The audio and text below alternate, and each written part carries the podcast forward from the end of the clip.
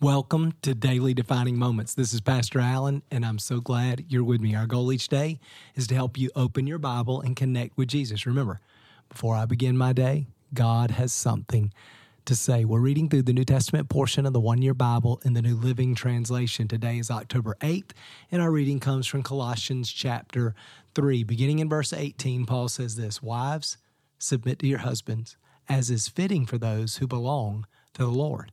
And husbands, love your wives and never treat them harshly. We've talked about this recently, but Paul mentions it again in this letter. I think it's so relevant.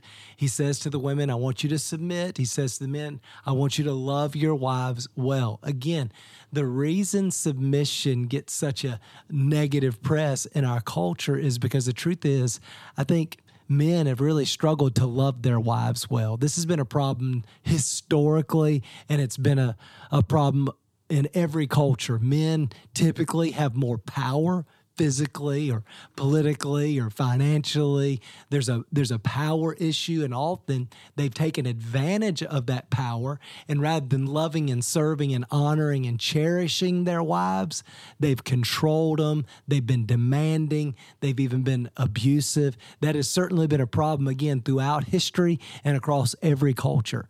But what Paul is saying is that as followers of Christ just as the church is submissive to Christ and Christ lays down his life for the church, that marriage is a picture. Remember, marriage is a picture of our relationship with Jesus.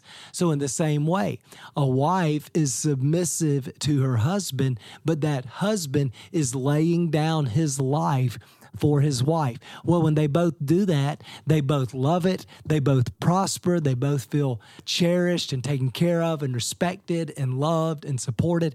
You know, I've been married now for almost 26 years, and my wife and I both love marriage. She's glad to be submissive but I'm glad to lay down my life to love and serve and cherish and to honor her.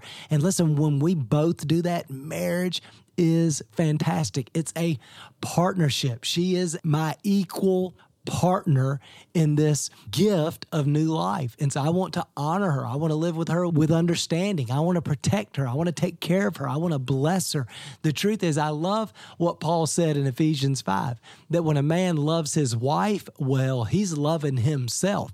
The truth is, when I love Tina well, I'm loving myself. I'm blessed by that. And the truth is, when Tina respects me and when Le- Tina is willing to follow my spiritual leadership, the truth is, it causes me, it motivates me, it inspires me, it makes me want to love her anymore. And so we begin to feed off each other. My love for her encourages her to love and respect me, and and vice versa. So we're building on each other. That's what marriage is supposed to look like. That's what Paul is describing here. And then he says this watch, children, always obey your parents, for this pleases the Lord. And fathers, do not aggravate your children, or they'll become discouraged. Once again, he says to the kids, obey.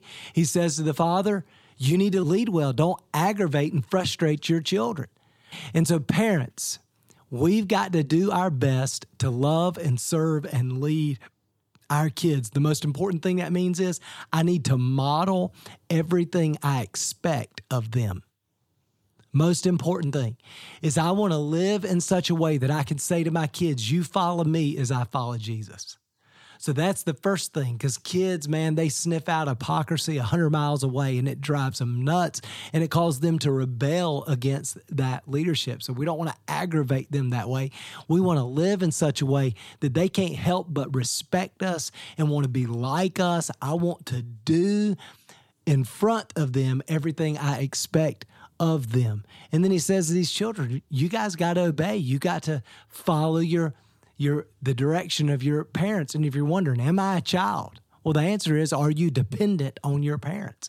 And if you're dependent on your parents, you have a responsibility to obey. And when you live independently, then your responsibility shifts. You're to honor, but you don't have to obey. You're you're an adult now. You're independent.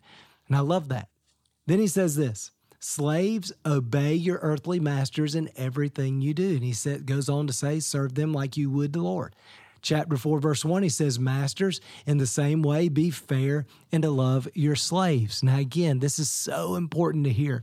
The Bible does not support slavery.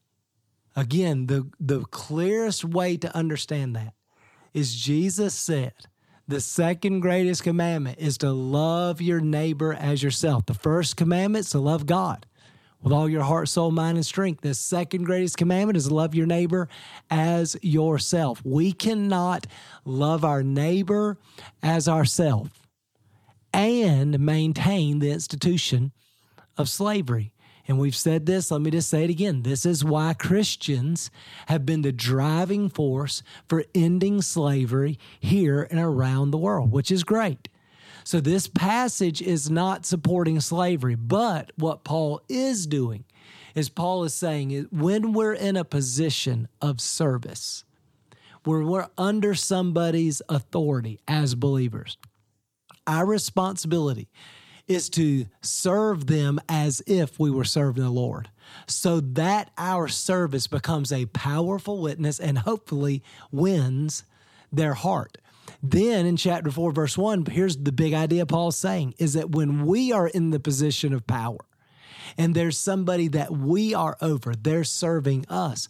Man, we need to relate to them the way God relates to us, right? God is in a position of power and he's over us but he laid down his life for us. So, in the same way, if we find ourselves in a position of power, then we need to leverage our power to serve, to bless, to lift those that we lead rather than to oppress or to abuse them. So, all in all three of these cases, what Paul is trying to help us to understand is how do we manage these power dynamics in our family and in our culture.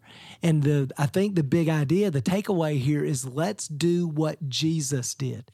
So he's the creator and sustainer of the universe we learned in chapter 1. Right? It's all by him and for him. And yet he left heaven, entered our world, gave up his life, died on the cross to pay for our sin so that we could have eternal life. So Jesus came to love us, to serve us, to bless us, and to lift us up. And in all of our relationship, those things should be true. That should characterize the way we relate to other people. We're loving them, blessing them, serving them. We're doing what we can to lift others up. We're never stepping on people. We're never using our authority or our power to take advantage or to oppress or to hurt somebody. That's the devil. He came to steal, kill, and destroy. Jesus came to give us life and life abundantly. So, what we want to do is everything we can to help produce life, abundant life, in the lives of people around us. Let me pray for us. Father, God, this is so simple but man, so practical, so applicable.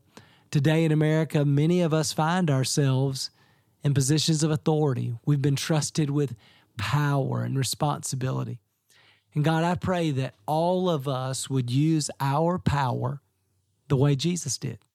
That we'd use it to love, to serve, to bless, to lift up people around us. God, that we would never take advantage, that we would me- never mistreat, that we would never oppress, that we would never control, but that we would love people the way you have loved us. You came and modeled this for us.